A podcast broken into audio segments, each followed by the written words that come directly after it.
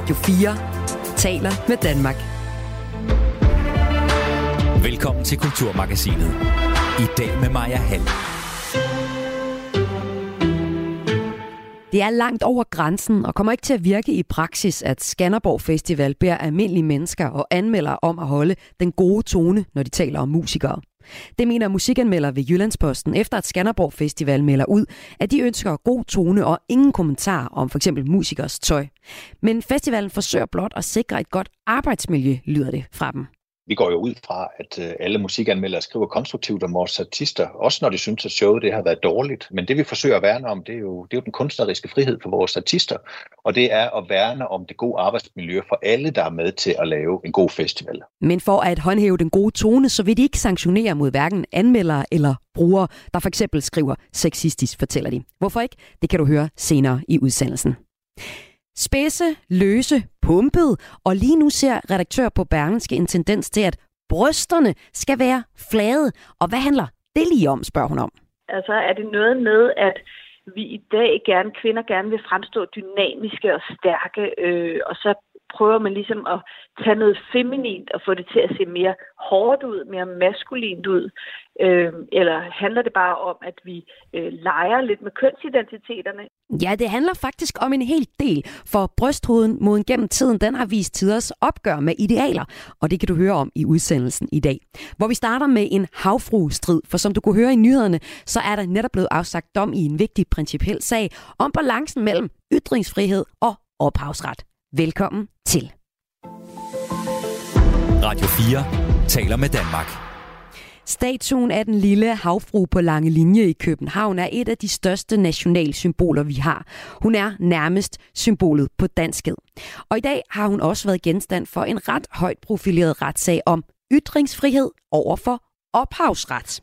Kort før udsendelsen har højesteret nemlig afgjort, at Berlin skal holde sig inden for loven, da de i 2019 og 2020 bragte henholdsvis en satiretegning af den lille havfru og et fotografi af hende iført mundbind.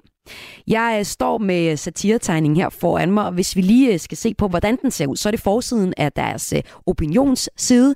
Vi har den lille havfru placeret på en sten. Hun har sådan en rimelig zombieagtigt ansigt. Man kan se tænderne i munden, lidt halvskaldet hår, og så et dannebrugsflag, der er flænset i stykker, og så står der nedenunder ondskaben i Danmark. Det er altså den tegning, som højesteret for to timer siden vurderede, at Berlingske var i sin gode ret til at bringe. Og det var også en lettet chefredaktør Tom Jensen, som min kollega Søren Berggring Toft fangede her i udsendelsen. Jamen, det er vi, vi er meget, meget glade for, at den er faldet ud, som, øh, som den øh, er i højesteret. Ikke bare for, for Berlingske skyld, og bestemt ikke bare for, for pengenes skyld, men for, for, for, for øh, for principperne om, om mediernes, øh, altså, sige, rammerne for mediernes ytringsfrihed, er det her en vigtig, en vigtig dom. Så, øh, så det er vi meget glade for. Hvilken betydning kommer det her til at få for, øh, for Berlingske satire fremadrettet? Jamen, det kommer så til at få den betydning, at der ikke er noget, der er ændret, kan man sige. Altså, at, at, øh, at vi, vi, vi kan det, vi hele tiden har troet, vi, vi kan. Ikke? Øh, og at øh, rammerne ikke er blevet indsnævret det, er jo, det er jo vigtigt at få sagt, at vi har jo aldrig betvivlet øh, havfru-arvingernes øh, ophavsret. Det her det var et spørgsmål om at vurdere den ophavsret over for noget andet, nemlig mediernes frihed til blandt andet at og lave satire. Og, og der, er det, der er det virkelig, virkelig lykkeligt, at det faldet ud på den måde, det så er lød det her fra Berlingskes chefredaktør. Og lige om lidt, så skal du høre fra en bladtegner, som engang selv har tabt en sag om netop den lille havfrue. Men øh, lad os først lige få slået fast, hvad hele den her retssag drejer sig om. Altså sagen, som øh, først højeste, som højesteret i dag har afgjort, den handler om to forskellige illustrationer af den lille havfrue i avisen Berlingske. Den første, det var i maj 2019, der bragte avisen en karikaturtegning, som viser havfruen siddende på en sten med den her zombieagtige øh, ansigt og de turevne dannebrugsflag, som jeg beskrev indledningsvis. I april 2020 så bragte avisen så et fotografi af den havfruen, og her med, med mundbind, som en kommentar til den første coronanedlukning. Det blev bragt med teksten, bange for coronasmitte, så stemmer du nok på Dansk Folkeparti. Og det her, det fik arverne, arvingerne til skulptør Edvard Eriksen, som står bag statuen af den lille havfru, til at lægge sag an mod avisen for krænkelse af ophavsretten. Fordi artiklerne, som ledsagede illustrationerne, handlede om noget andet end den lille havfru. De mener, at skulpturen blev sat i forbindelse med henholdsvis ondskab og politiske partier, skriver Ritzau. Den sag, den tabte øh, Berlingske først, og sidste år afgjorde landsretten, at avisen skulle betale 300.000 kroner til Edward Eriksens arvinger. Men øh, det ankede Berlingske til højesteret, som altså i dag omstødte den vurdering, og vurderede, at arvingerne til Edward Eriksen skal betale godt 1 million kroner i sagsomkostninger.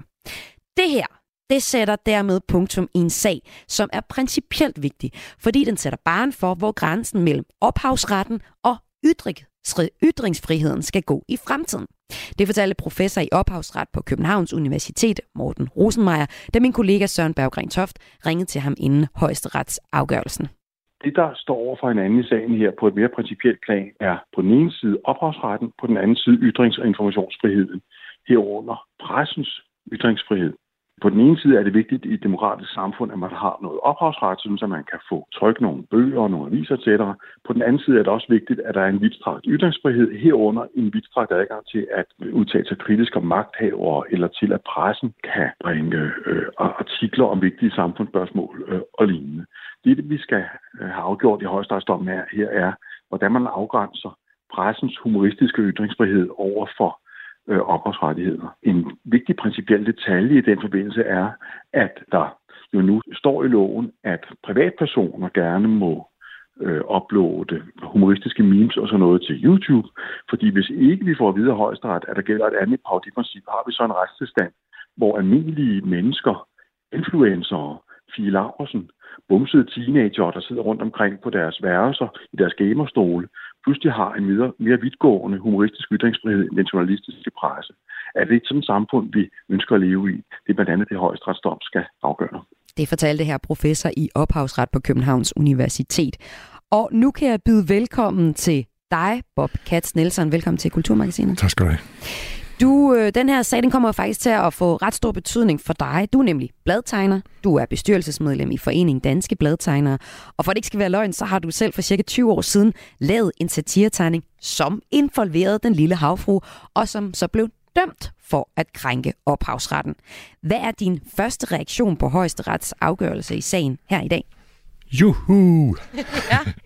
altså, jamen, jeg tror nu nok, vi, havde, vi, vi, tager, vi, vi, vi, vi bliver ved med at tegne den lille havfru, fordi hun er simpelthen så vigtig for vores... Øh, det, det er jo et redskab, vi har. Øh, vi har simpelthen en reference til Danmark, øh, lige så snart vi, vi tegner den lille havfru, ligesom amerikanerne har øh, ikke? Ja, og hvorfor er den her sag så så vigtig i dine øjne? Jamen, det er den, fordi at, øh, at, at jeg synes, at den lille havfru er, er jo vores nationaleje, og hvis ikke, vi, hvis ikke vi må tegne hende, og hvis ikke vi må, må lave øh, satire og, og, og lave øh, hvad hedder det, karikaturer og, og, og tegne, øh, lave, lave tegninger i forbindelse med, med, med, med, med danskhed, øh, så er vi, er vi øh, så synes jeg simpelthen, at vi er, har et kæmpe problem øh, øh, som, som bladtegner Øh, så, så jeg, jeg er lykkelig for udfaldet. Øh. Ja, og Højesteret har jo altså i dag dømt til fordelen for Berlingske. Altså, de måtte godt bringe ja. både den her satiretegning med den lille havfru og også billedet. Ja. Den blev simpelthen omdødt, den her dom, omstødt, den her dom fra sidste år. Men hvis nu sagen var faldet anderledes ud, hvordan ville det så have påvirket dit og dine bladtegnerkollegaers arbejde fremover? Jamen, det ville have gjort det besværligt, men altså, vi, vi giver jo aldrig op, øh, som, så der er jo masser af måder, man kan, man kan tegne den lille havfru på, uden at tegne hende, øh, og, så, og så kan man bevæge sig så langt væk, øh, men hvor folk de stadig ved det. Altså, øh, og jeg har da også tegnet hende med, med, med, med, hvad hedder det, med sort bjælke over. Øh, jeg har tegnet den lille havfru rigtig mange gange, og, og er, er for det meste sluppet afsted med det, men der var en gang, som du selv nævnte der, for omkring 20 år siden, hvor jeg tegnede det til et HK-blad, og jeg kan simpelthen ikke huske, hvad, hvad historien handlede om, men der havde jeg lavet hende, hvor hovedet var skåret af, for det var et eller andet med, at det var helt hul i hovedet. Og, og, og det var, der var ingen, altså udover at man kunne se, at det var den lille hav, var der ingen fysisk, øh, altså jeg havde jo ikke plagieret øh, Edvard Eriksens øh, skulptur, så, så, så det synes jeg var, var langt ude, og, og de blev dømt, øh, eller de, de fik, øh, øh de, fik at vide, at de skulle betale 8.000 kroner, og de gjorde det så. Altså, og jeg synes, de skulle have, skulle have slet dem i retten dengang, øh, men, men det havde de ikke øh, energi og, og muligvis heller ikke ressourcer til. Ja, altså der tabte de sagen på det ja, her tidspunkt, ja. Ja, ja eller de indgik i forlig, at de betalte simpelthen den bøde, eller okay. hvad, hvad man skal dumme bøde ikke, på de der 8 kilo. Ikke? Men altså, nu øh, laver du, altså som bladtegner, så er du også kunstner, og så mm. har man jo også nogle værker, man gerne vil have en ophavsret til. Ja. Altså, det er jo i bund og grund en ret interessant debat om, Jamen, om ytringsfriheden, som man jo slår sig på særligt som, øh, som øh, bladtegner, hvor man ja. nogle gange kommer til at gå til grænsen og også gerne vil gå over den, måske ja. nogle gange stå i hvert fald kigge lidt på den. Ja.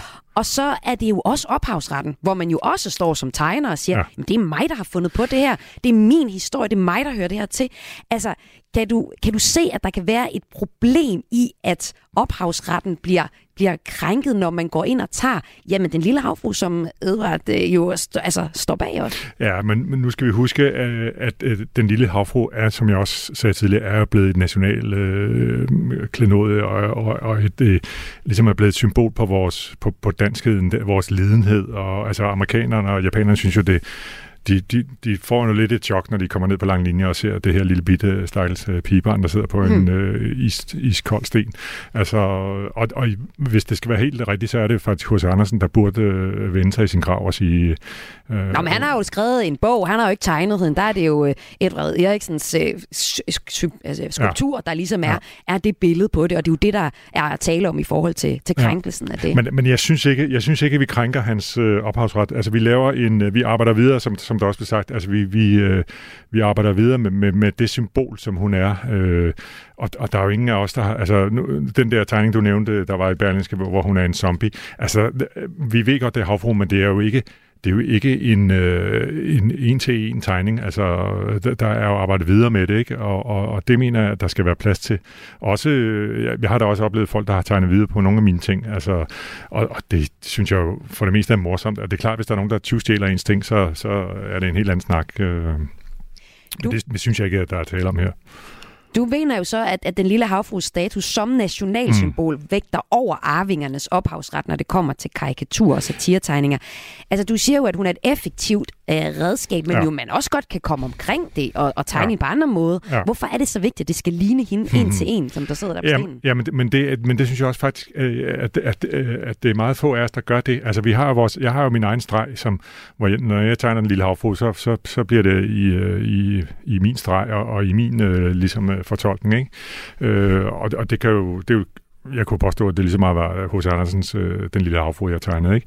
Øh, men ja, det, det er nok lidt langt ud at påstå det.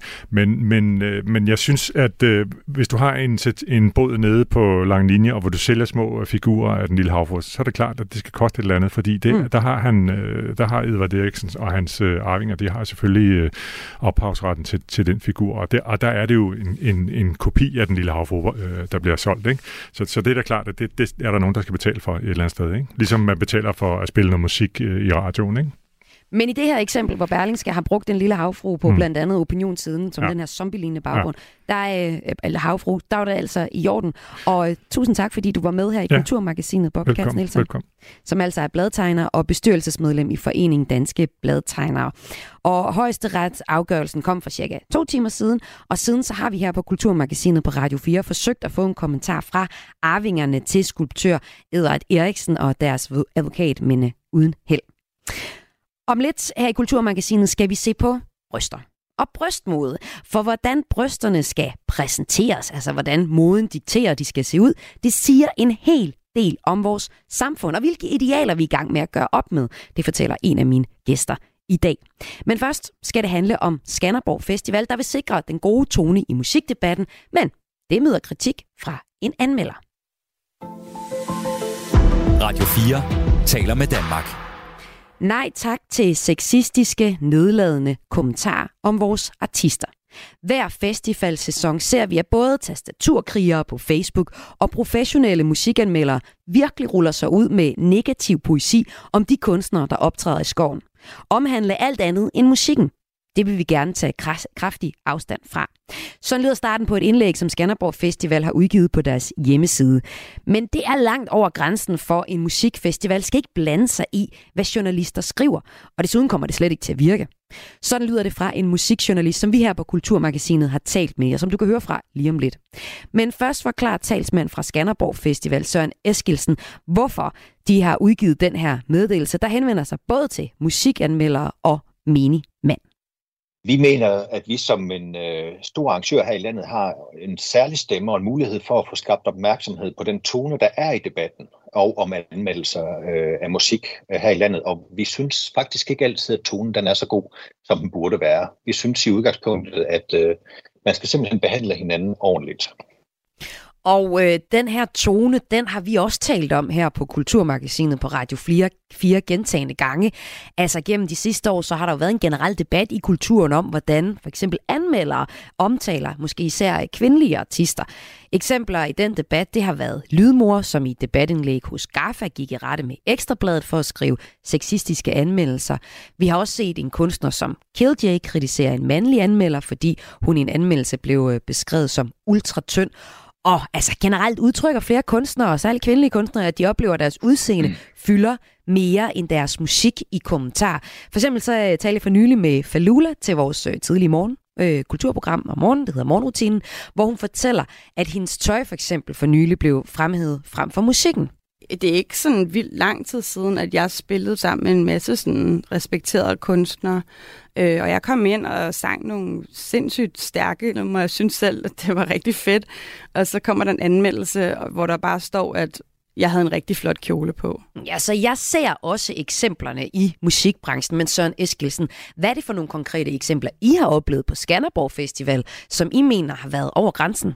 Jeg synes faktisk ikke, at det er de konkrete eksempler, der er det væsentlige her. Det er jo, som du også har gjort, vigtigt, at man spørger kunstnerne. Og det vi oplever, det er jo, at de eksempler, du for eksempel nævner her, er noget, der fylder øh, mere og mere. Og det er sådan set det, vi tager afstand fra. Og det er jo den her nedgørende og ofte også sexistiske omtale, der finder sted. Øhm, og øh, det er her afstanden ligger. De konkrete eksempler, de findes øh, til rigelighed ude blandt øh, kunstnerne, og det er også et spørgsmål om den oplevelse, de har. Og når nu vi hører den fantastisk dygtige Falula her nævne øh, lige præcis det eksempel, så tror jeg også, det rammer øh, det, vi prøver at at ramme her med vores øh, afstandtagen meget godt. Men Søren Eskilsen, er det fordi, du ikke har nogle konkrete eksempler på musikere, der har optrådt på Skanderborg Festival og fået for eksempel en anmeldelse, der har været grænseoverskridende? Jo, der, der er mange eksempler, og jeg tror også nok, at øh, folk de selv kan finde ud af, hvornår en omtale øh, er gået på en person og ikke på bolden og øh, omtale, der tager udgangspunkt i det her nedgørende og, øh, og sexistiske afsæt. Det tror jeg faktisk, at man kan finde, det ved vi, man kan finde masser af eksempler på, men det er ikke det, der er det væsentlige her. Men når nu jeg skal øh, nævne et, øh, et enkelt eksempel, så har vi da en øh, stor kvindelig artist på plakaten i år, der i anmeldelsen af musikplakaten blev omtalt som skrigeskænken. Og, øh, og det tror jeg, at det meget godt rammer hovedet på sømmet. Men der kan jo findes mange andre eksempler. Men øh, det væsentlige er, at øh, det er jo også artisterne selv, der har de her oplevelser, og det er her eksemplerne findes. Hvilken kunstner er det, du øh, henviser til her? Det er Christina Aguilera i det her tilfælde, der blev omtalt som skrigeskænken. Men det her har intet med øh, konkrete medier, journalister eller eksempler at gøre. Det har noget at gøre med en helhed, hvor vi desværre ser en, øh, en tone og en debat, øh, der ikke altid er god. Ja, I fra Skanderborg Festival beder både almindelige mennesker og også anmelder om at holde den gode tone, når de taler om musikere. Og øh, lad os lige starte med anmelderne, og så vender vi bag, tilbage til også almindelige mennesker, der kan skrive på sociale medier for eksempel. I indlægget, der skriver I blandt andet, der er simpelthen aspekter ved at stille sig i rampelyset som kvinde med noget på hjertet, der er meget barske. Man stiller sig selv til skue, bliver bedømt og har ringe muligheder for at tage til genmæle mod grænseoverskridende adfærd på distancen. For er det ikke netop grænseoverskridende adfærd, når en musikanmelder omtaler en artist så nedladende, at det er og til ses i dagspressen? Vi har også talt med en musikanmelder ved Jyllandsposten, Anders Hovmøller Thomsen, og han mener, det er langt over grænsen, at I som musikfestival vil blande jer i, hvordan journalister skal bedrive deres arbejde, fortæller han. Ja, altså min uh, umiddelbare reaktion er, at jeg synes at faktisk, det er langt ude.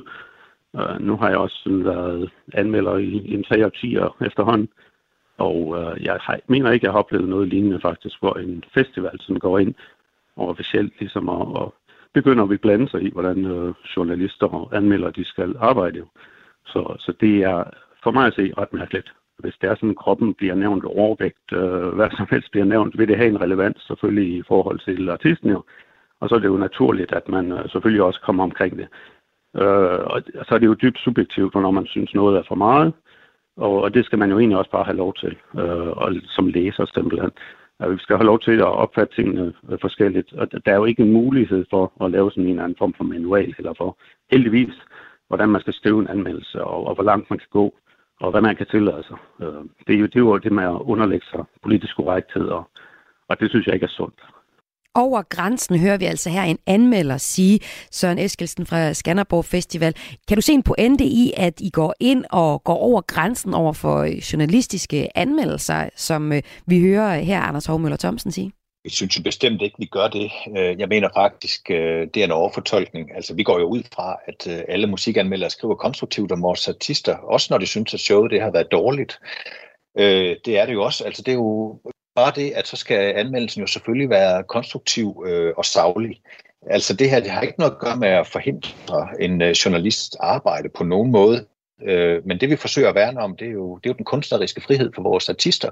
Og det er at værne om det gode arbejdsmiljø for alle, der er med til at lave en god festival. Og det vil sige, at i det her tilfælde, der det vi tager afstand fra, det er den sexistiske og nedgørende tale øh, i forhold til øh, journal- eller undskyld, i forhold til artister, som vi desværre øh, ser nogle gange, og det er jo i høj grad med til at påvirke øh, selve arbejdsmiljøet for en artist.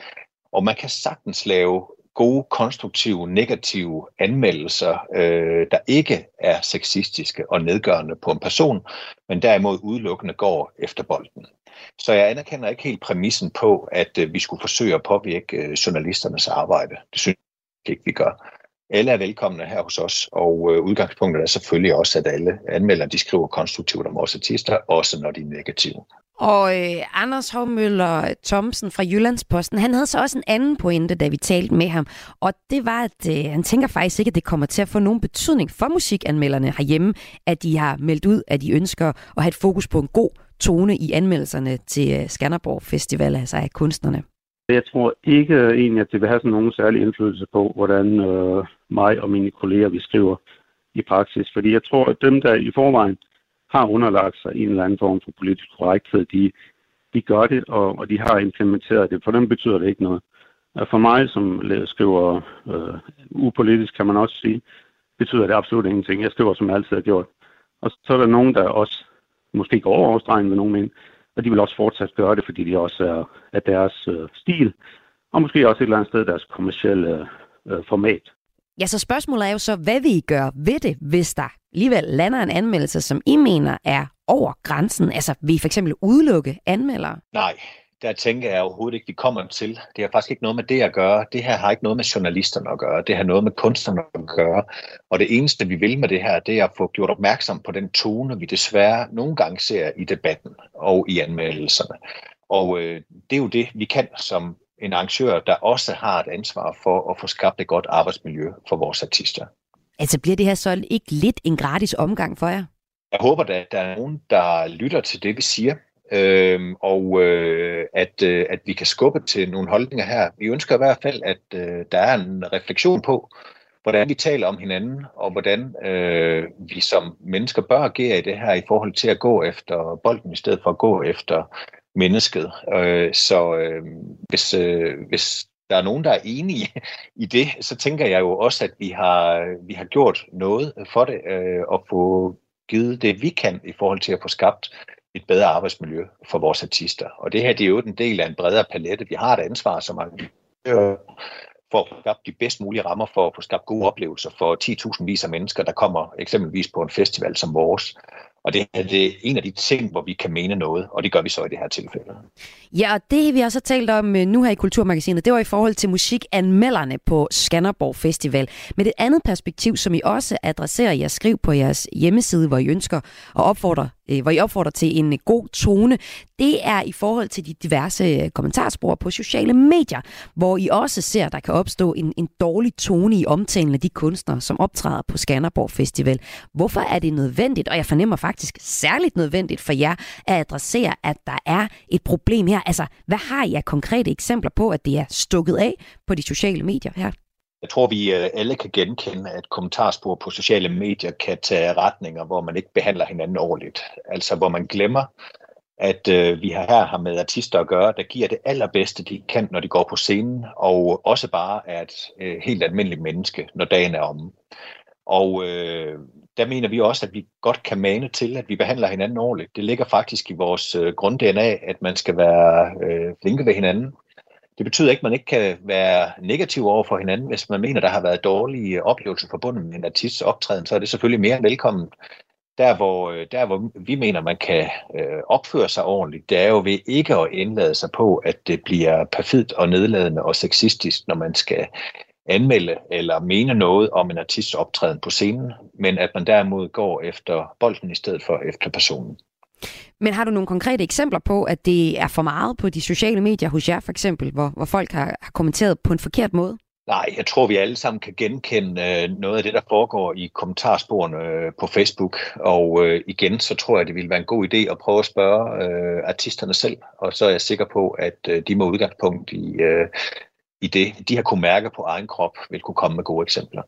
Søren Eskelsen, vi har også været på gaden for at tale med folk om, hvad de tænker om jeres udmelding om at opfordre til en, en god tone på øh, Skanderborg Festival i omtalen af, af kunstnerne. Og øh, her har I øh, lidt mere medvind end hos anmelderen, vi hørte fra før. Jeg synes, det, det giver jo god mening. Eller alle, altså, det, bare, det burde være normal kutume, at folk ikke bare sådan holde deres... Altså, hvis de har sådan en mening, der så hold dem for dig selv, i stedet for at skrive dem for dig selv. Jeg synes, det er unødvendigt at melde det ud, men det er det jo så alligevel ikke. Men øh, skræmmende, det er, at de behøver at gøre det, men jeg forstår dem godt. Det er jo meget positivt, eller meget forståeligt, at ja. de, de kommer med sådan en udmelding. Bestemt. Hvorfor, hvorfor skulle kvinder være særligt udskilt? Det, nej, det, det er da helt i orden. Helt i orden. Ja, helt i orden lyder en udmelding øh, her. Og da vi var på gaden tidligere i dag, så mødte vi også øh, folk, som var trætte af den her nogle gange hårde tone over for særligt kvindelige musikere på sociale medier. Det synes jeg bare er til grin. Altså, vi laver lige så god musik som mændene. Øhm, altså, se som sådan en som Tessa, der prøver at komme ind for genre, samme genre som øh, det ved ikke, rap-genre, som bliver domineret af så mange mænd. Og så når piger støtter hende, så er hun lige pludselig dårlig. Giver det mening? Sådan, det er bare til grin. De skal skulle lige have oppet deres ego lidt. Det, det gør ikke en uh, kvinde også skal synge. Og hvis de kigger for meget på hendes bryster eller sådan noget, så hvem er det vel der, kan man jo sige. Jeg lød det altså her fra en af de folk, vi mødte på gaden, da vi talte med dem om den her nye udmelding, som Skanderborg Festival er kommet med om at ønske en, en god tone og ingen kommentar om musikers tøj og udseende i musikdebatten. Og fra Skanderborg Festival har jeg stadig Søren Eskelsen. Og lige her til sidst, altså en ting er, at man kan være enig i, at der skal være en god tone på nettet, men hvordan vi i håndhæve det her, altså lidt ligesom jeg spurgte før til anmelderne, der vil I ikke gøre noget, vi bare opfordrer til det. Men i forhold til, til brugere, der kan I jo sådan set udelukke folk, som skriver skriver negativt om en kunstner og fratage dem billetten, eller øh, hvilke redskaber har I overvejet i forhold til at, at sikre en god øh, tone i omtalen af kunstnerne på Skanderborg Festival? Vi har ikke overvejet nogen øh, redskaber. Det er slet ikke der, vi er. Øh, der, hvor vi er, det er, at øh, vi vil bruge øh, vores stemme til at, til at rette spot på, på noget, vi mener er et problem. Så det er opmærksomheden på tonen i debatten, øh, der er det, vi gør her. Og så håber vi jo selvfølgelig, at vi kan animere til, at øh, folk opfører sig ordentligt øh, over for hinanden. Og når nu vi hører, at øh, de gode mennesker, jeg har spurgt på gaden i Aarhus, de øh, også har holdninger særligt til, til kvindelige artister her, så er det også en holdning, vi deler fuldstændig. Altså i værste tilfælde, så går vi jo glip af noget fantastisk musik i fremtiden, fordi vi har nogle øh, unge, upcoming kvinder, der ikke har lyst til at blive i den her verden, fordi at øh, de oplever en tone, der er, som den er. Og det ville da være enormt ærgerligt. Søren Eskilsen, hvorfor er det så, I ikke går skridtet videre og siger til alle de, der ikke kan finde ud af at formulere sig ordentligt og skriver på en nedladende og sexistisk måde i, i kommentarerne til jeres kunstnere, de er simpelthen ikke velkommen på festivalen? Det kunne selvfølgelig være fristende, men vi mener ikke, at uh, censur er vejen frem. Vi mener, at det, der er vejen frem, det er at opfordre til en god tone, og at vi har en debat om de her ting. Og så tror jeg også, at uh, folk, der måtte uh, skrive det, som, som du prøver at eksemplificere her, øh, der er det også noget med, at det skal man også... Øh, det, det, det står nærmest og lyser for sig selv, når det er så åbenlyst nedladende og sexistisk. Og så oplever vi jo bare heldigvis, øh, især på vores egne sociale medier, at vi har et fantastisk publikum, der, der bakker op om, at øh, noget, der måtte blive sagt i den tone, det ikke er okay. Og så regulerer tingene jo også sig selv lød det her fra talsmænd fra Skanderborg Festival, Søren Eskilsen. Skanderborg Festival melder altså ud, at de ønsker en god tone og ingen kommentar om musikers for eksempel tøj og udseende i musikdebatten. Men øh, her har vi altså talt med en anmelder fra Jyllandsposten, der mener, at det er langt over grænsen og ikke kommer til at virke i praksis, at øh, festivalen beder almindelige mennesker og anmeldere om at holde den gode tone, når de taler om musikerne. Det var den historie. Nu skal det handle om, hvordan øh, brystmoden gennem tiden har vist øh, forskellige tiders opgør med idealerne. Du lytter til Kulturmagasinet på Radio 4. Spidse bryster, eller løse bryster, eller bryster i en push-up BH, eller nu, som nu, flade bryster. En ny reklamevideo bekræfter en tendens til, at den unge generation er i gang med at aflyse kvindebrystet, lyder det fra Berlingskes film- og skærmredaktør. Det, der undrede mig, det var, at de fleste af de unge kvinder, der er med i den, de får sådan presset deres bryster øh, meget ind til kroppen. Og det er interessant, for måden folk de præsenterer deres bryster på, det siger en hel del om samfundet. Det fortæller min næste gæst i dag, og det er faginspektør på Museet Køn, Gender Museum Danmark, Signe Ulbjerg Mortensen. Velkommen til dig. Tak skal du have. Vi skal høre mere om, hvordan man kan læse ud fra, hvor, hvordan brysterne har været bundet ind og bundet op gennem tiden, hvor, hvad det betyder, og vi skal høre den tendens, som redaktøren for Berlingske ser. Men, men først, altså, hvad er det, øh, modens syn på bryster i dag kan fortælle os om, hvordan vi som samfund ser på bryster, Signe? Jamen, øh, den måde, som, som vi øh, fremstiller bryster og kroppe og kuraterer kroppe i det hele tiden, i det hele taget har gennem hele historien kunne sige en del ting om, hvad der er på spil i forhold til kvindebilledet øhm, og, og kvindeidealet på forskellige øh, tidspunkter. Så, så man kan sige, at nu vi har den her tendens i dag, hvor, hvor brysterne, de måske i hvert fald i nogen kontekster bliver presset flade, eller ligesom bliver gemt lidt væk, så øhm, kan, det er jo svært at sige lige nu, ikke, hvad, det, hvad det viser, fordi at det øh, bliver altid lettere at sige om eftertiden. Men så kunne det måske bære nogle paralleller til andre tidspunkter i historien, hvor Øhm, man kan sige, at man har haft et mere maskulint kvindeideal, eller et kvindeideal, som var, øh, var mere androgynt. Øhm, det har man for eksempel haft i 40'erne i krigstiden, ikke, hvor kvinder i højere grad skulle ud på arbejdsmarkedet, skulle gøre alle de ting, mænd plejede at gøre. Der så vi også en periode, hvor, hvor kvindesilhuetten var sådan noget med meget brede skuldre og ikke så meget fokus på brysterne. Og der kan man jo sige, at den tid, vi er i nu, hvor kønsnormerne og kønsrollerne er super meget i opgør, kunne man godt forestille sig, at det har noget med det at gøre, ikke? At altså, nogle af de her meget sådan, kvindelige attributter bliver gemt lidt væk. Og lad os lige se på, hvorfor vi har snakken om bryster her i Kulturmagasinet i dag. Og det kan jeg afsløre for dig, der lytter med. Det gør vi simpelthen resten af tiden op til klokken 3, og jeg giver stafetten videre til øh, missionen. Det gør vi, fordi en artikel i Berlingske, der skriver film- og skærmredaktør Sara Iben Almbjerg, at de unge er ved at aflyse brystet. Det er sådan, hun formulerer det. Hun øh, skriver det efter, hun har set en ny kampagnevideo fra H&M, der har indgået et samarbejde med det luksuriøse franske modehus Mugler. Lyden siden lyder sådan her. Baby. That's dope, guys. I feel Ja, og når jeg ser den her kampagnevideo fra H&M, så er det tydeligt, at det androgyne look, altså det her, hvor man ikke kan se, om kvinderne er mænd eller kvinder, det er fremtrædende i den her video, og de kulturhistorisk klassiske kvindeformer med store bryster og brede hofter, det er der ikke så meget af i den her video. Og øh, Allenbjerg, hun bemærker også, at brysterne generelt set er sådan mest flade i den her kampagnevideo. Det, der undrede mig, det var, at de fleste af de unge kvinder, der er med i den, de får sådan presset deres bryster øh, meget ind til kroppen. Og så den udskæring, den er, den ligger hen over brystet. Det er det, man kalder et boob window. Øh, så man ligesom får det øverste af brystet præsenteret, men samtidig hvor det bliver sådan en lille smule fladmast, øh, hvilket gør, at det kommer til at virke, synes jeg, lidt som sådan en ekstra delle, der bliver skåret over på midten. øh, og jeg synes bare ikke, det er særlig flatterende. Det kommer til at virke lidt som om, at man prøver at presse brystet væk øh, eller ind mod kroppen, hvor jeg jo synes, øh, uanset hvilken bryststørrelse man i øvrigt har, synes jeg faktisk, at det er pænest, hvis den ikke sådan bliver skåret over på midten. Og redaktør, øh, redaktøren her fra Berlingske mener, at tendensen til de flade og, og så lidt usynlige bryster, hvor man er det der lille brystvindue, hvor man må se lidt ind til brysterne, men hvor de generelt set er, er ret flade, har været under optankt, optagt længe, men at det nu bliver bekræftet med den her kampagnevideo, hvor mange kvinderne i øh, H&M-tøjet har, har tøj på, der presser deres bryster så flade så muligt. Det er noget, jeg har bemærket gennem det sidste stykke tid på gaden, og hvor jeg ellers kommer, at, at pigerne har de her boob windows. Jeg ved ikke, om der er et bedre dansk ord for det, men det er vel bare et brystvindue.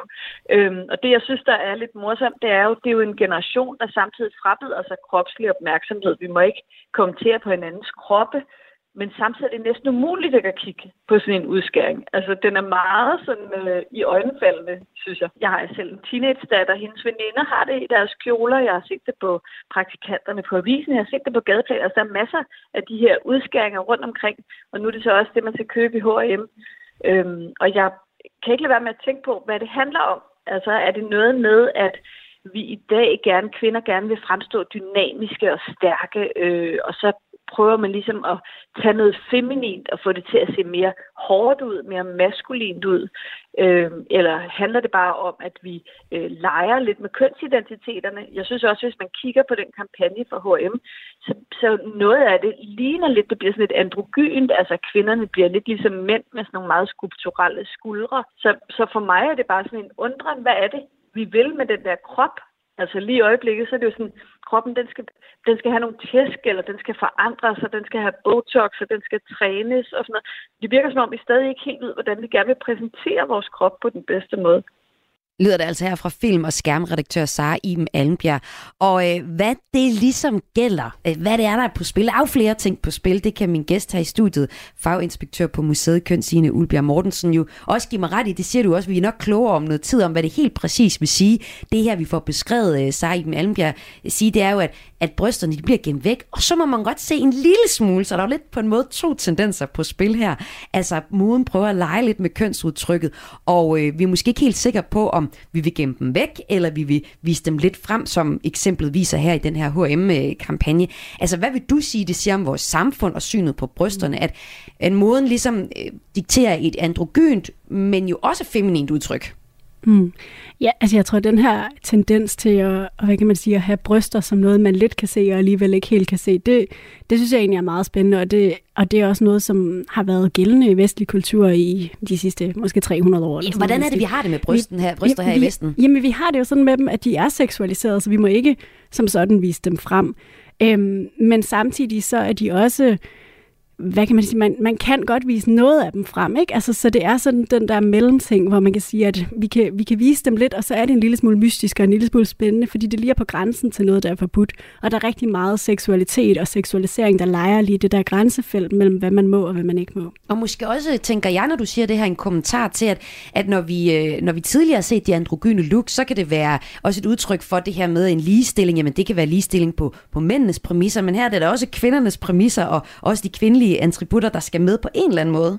Ja, jeg tror, man skal passe på med at sige, at det er et udtryk for en ligestilling inden for moden, fordi der er også to, to dele af det. Ikke? Altså, der er noget, der afspejler en samfundstendens, øh, hvor det her androgyne look måske altså, taler meget godt ind i en hvad kan man sige, en kulturændring og nogle nye genforhandlinger af køn, som der er i vores samtid. Men der er også noget af det, der er modhistorie. Altså på en måde, hvor man kan sige, det er jo heller ikke fordi, at det her med de, øhm, de fladpressede og sådan opadpressede bryster er øh, en helt ny ting, som kommer med en eller anden form for sådan moderne kønsfrigørelse.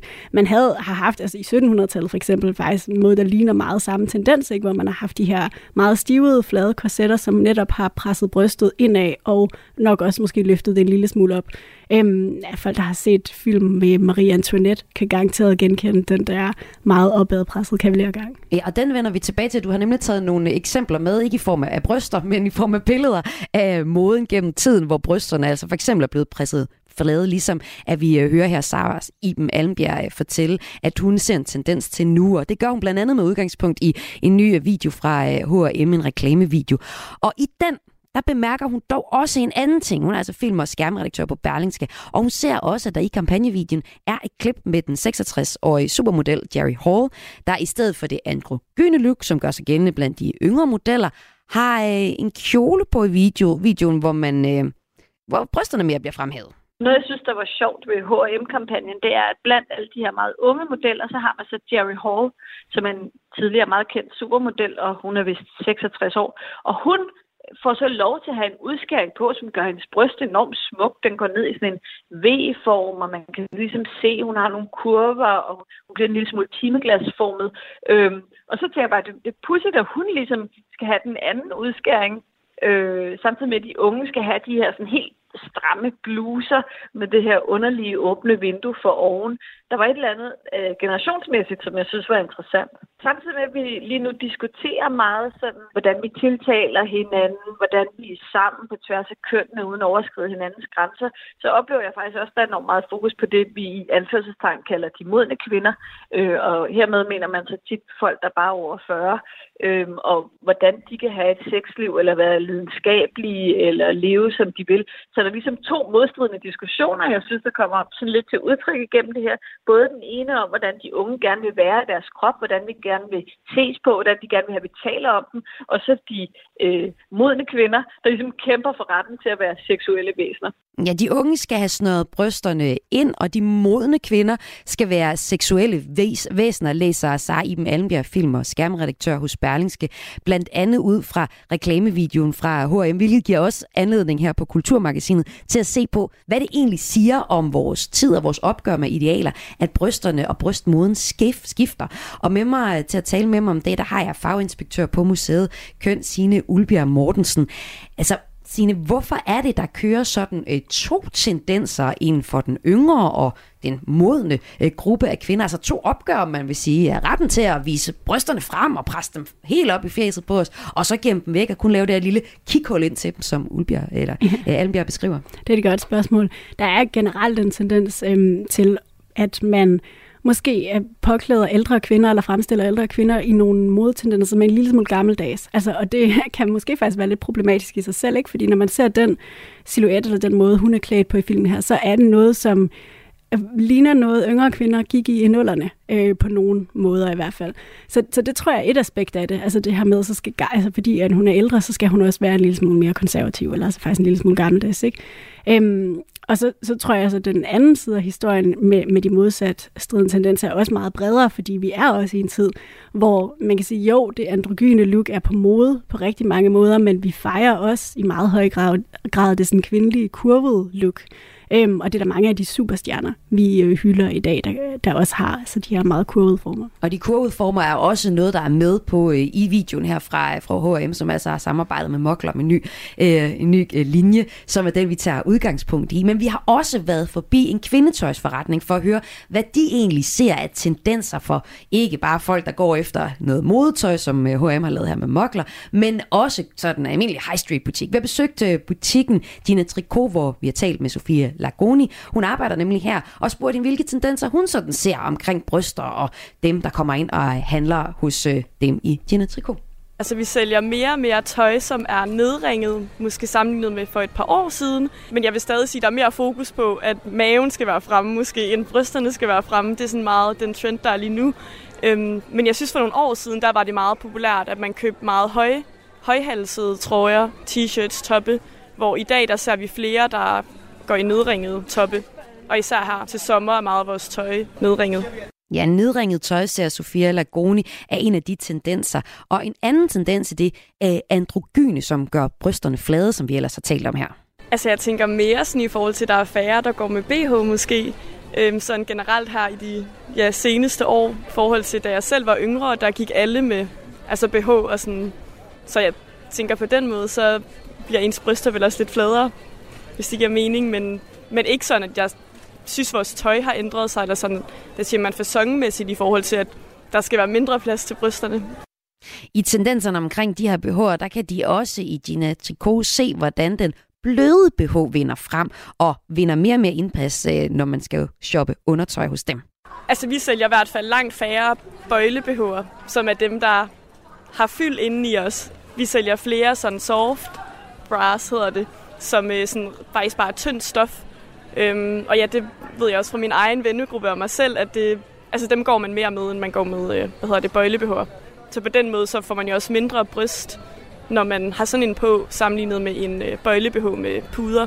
Ja, mindre bryst, det er det, vi taler om i Kulturmagasinet i dag. Altså, hvordan der er en tendens i moden til, at brysterne ikke sådan skal sættes frem, men måske skal man bare vise de bryster, man har. Og hvad vi så også har hørt tidligere i den her snak, det er, hvordan brysterne også nogle gange bliver spændt ind i moden og for at få sådan lidt mere androgynt, og dog pigerne look, hvor man stadig kan kigge lidt ind til brysterne. Her hørte vi Sofia Langoni fra Gina Tricot, som altså arbejder der, og hun kan jo godt se, at det flade bryst er, har en fremgang, men hos dem så kommer det meget mere frem i forhold til de bløde såkaldte soft bras, altså hvor der ikke er bøjler og, og puder invol, øh, eh, involveret i brystet eller i behårene.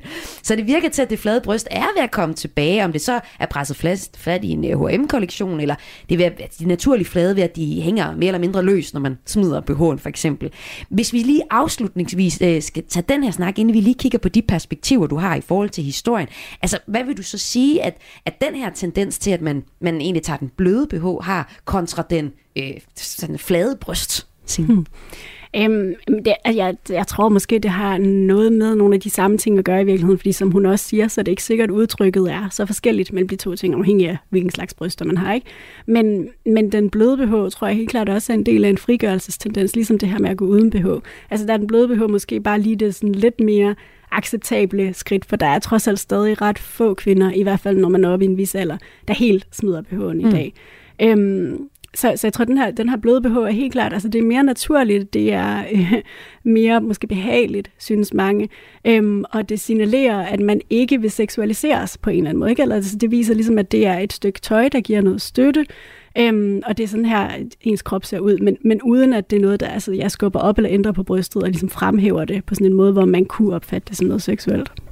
Og Signe Ulbjerg Mortensen, nu skal vi så se på det, du ved allermest om, for du er faginspektør på Museet Køn, og du har taget nogle eksempler fra historien med på, hvordan mm. brysterne er blevet bundet ind og bundet ud. Og du sagde jo tidligere i vores snak, at vi har set tendensen før, hvor brysterne faktisk skal være ret flade. Hvornår har vi det? Ja, vi har den rigtig meget i 1700-tallet. Har du et eksempel på det? Jeg her? har nemlig et billede lige her, ja, ja. som er... Øh, et billede af et... Øh, Hvis jeg må låne det. Det må du, du kan få det der. et billede af et øh, korset fra 1700-tallet, det er faktisk fra Nationalmuseets samling lige præcis det der. Ja, helt klassisk korset, hvor, hvor der jo ikke er nogen buler til brysterne, kunne Nej, man sige. der er så ingen de er ikke buler. skubbet op eller noget. Korsettet går simpelthen hen over brysterne. Ja, lige præcis. Og det var den slags korsetter, man havde på det her tidspunkt. Det var de her med sådan en ret flad front, øhm, som ikke... Jamen, at det er et godt spørgsmål. Ikke? For det første, så havde man en mode, øhm, hvor man havde det her øh, firkantede udskæring ned til brystet, hvor det så flot ud, at brysterne ligesom lige var sådan holdt lidt på plads. Men, men jeg tror også, det har rigtig meget at gøre med, hvad man kunne skræddermæssigt på det tidspunkt, at det har heller ikke været, øh, fordi at man nødvendigvis har haft øh, evnerne eller metoderne endnu til faktisk at lave sådan deciderede kopper i, i de her øh, korsetter. Øhm, og så har man lavet tøj på en måde også på det her tidspunkt, hvor det vigtige var, at tøjet sad pænt, og det sidder altså pænere ud over en sådan rimelig glat overflade. Øhm, man har haft store skørter, også i kvindedragter, og de er tunge, hvis du ikke har et korset til at bære dem, så det har også ligesom været, og det er ikke, og det er ikke stramt sådan noget korset overhovedet på det tidspunkt, det er lidt vigtigt at have med. Det er sådan nogle, der egentlig bare sidder sådan lidt øh, lidt tæt om kroppen, men de strammer ikke som sådan ind. Så det er ligesom lidt sådan et ekstra skelet, du har udenom, som kan bære alle dine skørter og lommer og alle de der ting, du sådan skulle bære rundt på øh, som kvinde, og egentlig give en del støtte. Og det er det, som mange af de her kvinder i 1700-tallet nok har, har værdsat, ikke? Altså hjælpen til at, at bære og arbejde og løfte ting, og så holde lidt styr på brysterne, så de ikke røg alle mulige steder hen, når man havde de her ret dybe, firkantede udskæringer. Ja, så der har været flere ting, som har været i spil, når man skulle placere sine bryster i sit tøj, så at sige. og, øh, og som du også kan fortælle med, de du har jo faktisk en lang række eksempler med, hvor vi også ser de blødere BH'er fra tidligere år. Øh, hvor, hvor når er det her fra? Det er... Mm, der har vi fra 1940'erne. Ja. Let opløftning af bryst, men ikke nogen ændring af form. Nej, og det var det, vi snakkede, vi også lige var inde på tidligere med 1940'erne, at den her ja, altså krigsperiode, ikke? 2. verdenskrig. Der skulle man ikke bobbe brysterne op. Nej, der skulle man ikke være for feminin, fordi der skulle kvinderne jo ind på arbejdsmarkedet og ja, gøre alle de her ting, mænd plejede at gøre.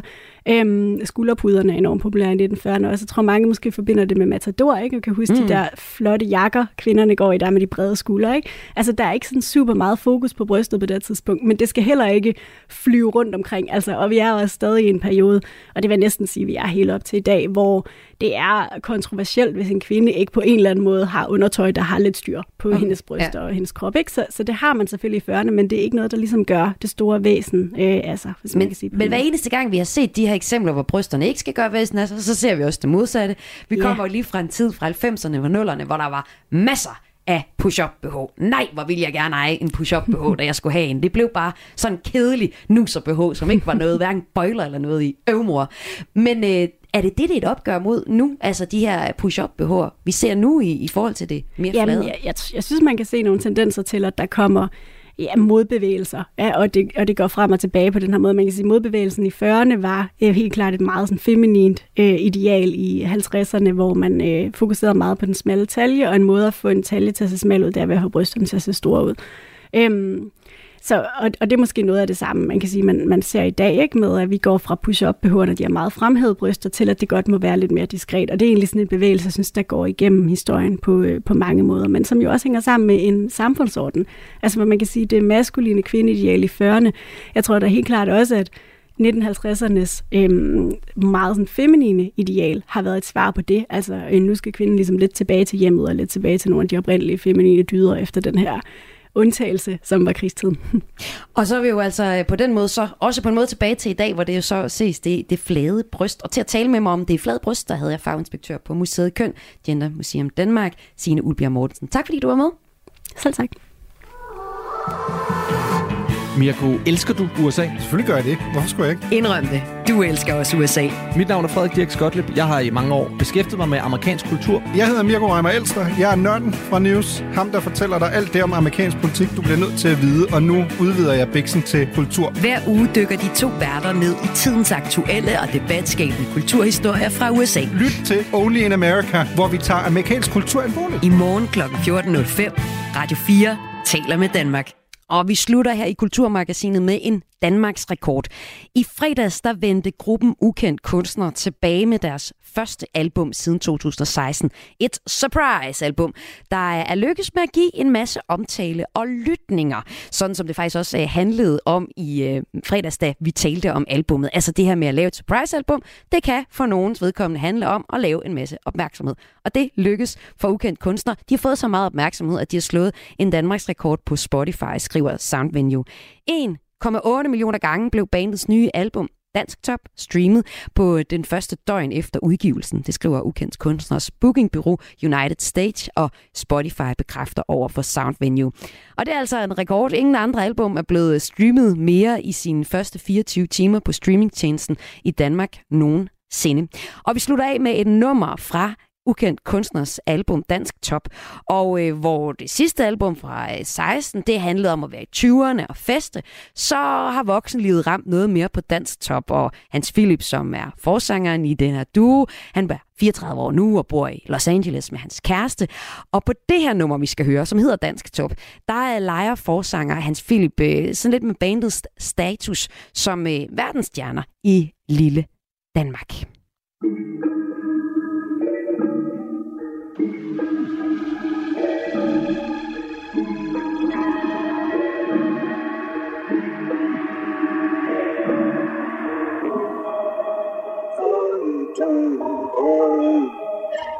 Som gør det for år tilbage Men ikke den nummer år tilbage Vi kan godt få mig baby nu jeg Dans top, ligesom Bitte Kær Ligesom Lisa Per Ligesom Keller, ligesom Hilda er jeg dans top Ligesom Kampe Otto. Tjek min konto, ja det ligner at jeg vandt i lotto. Baby nu jeg dans top Ligesom Birte Kær Ligesom Lisa Per Ligesom Keller, ligesom Hilda er jeg dans top Ligesom Kampe Otto. Tjek min konto, ja det ligner at jeg vandt i lotto. Baby nu jeg dans top Ligesom Lille Per. Ligesom piger kæreskov og ligesom grisetær. Jeg burde passe på min konto, man kan ikke lade være. For jeg er millionær Og jeg kigger ikke, hvad prisen er, jeg dans top Ligesom Birte Kær. Men de siger der kold på toppen, ligesom Isabær. Men hvorfor snakker de om toppen? Det er på toppen, at de ikke er det. Jeg der prøver at ligne mig, jeg prøver ikke at ligne jer og I er helt okay. Jeg er faktisk rigtig god I bare ikke HP Når jeg dans top. Ligesom bitte Kær Ligesom Lisa Per. Ligesom Keller, ligesom Hilda er jeg dans top. Ligesom Kamper Otto. Tjek min konto, ja det ligner at jeg vandt i lotto. Baby nu jeg dans top.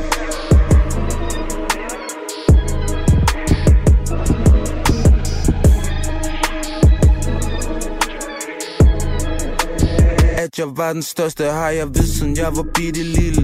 Men om skolen tænkte mor hvad skal det blive til? For jeg var god med ord men ikke til matematikken vel? Nu er livet lettere end en titabel Kan komme frem til sommer ved at tige stille bare lad beatet spil yeah. og det hele kom så pludseligt Jeg var nede i minus, jeg tilbage. Jeg er i plus igen, venter om på ligning. Nu vil alle være ukendt